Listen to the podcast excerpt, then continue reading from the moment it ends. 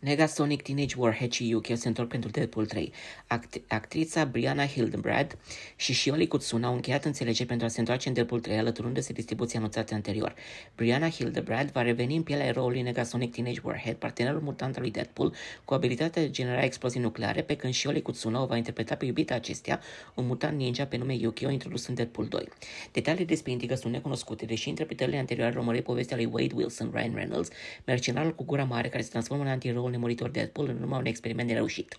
Alți actori veterani Deadpool care se întorc sunt Karan Sony, Leslie Uggams, Morena Baccarin, Stefan Capicic și Rob Delaney. Aceștia interpretează pe șoferul adjutant O'Pinder, colega de cameră Blind Al, logonica lui Deadpool, Vanessa, omorâtă și înviată în partea a doua, mutantul de metal Colossus și ajutorul uman, un membru X-Force Peter. Noi veniți includ pe Hugh Jackman în rolul lui Wolverine, Emma Corrin și Matthew McFadden. Data de lansare a fost programată pentru ziua de 8 noiembrie 2024. Palmaresul actriței Brianna Hildebrand include roluri în filme precum Playing with Fire, Tragedy Girls, First Girl I Love și apariții în serialele Lucifer, Trinkets și The Exorcist. Și Oli Kutsuna a avut un rol în filmul Netflix Murder Mystery și va putea fi văzută sezonul 2 din serialul Invasion de la Apple TV+.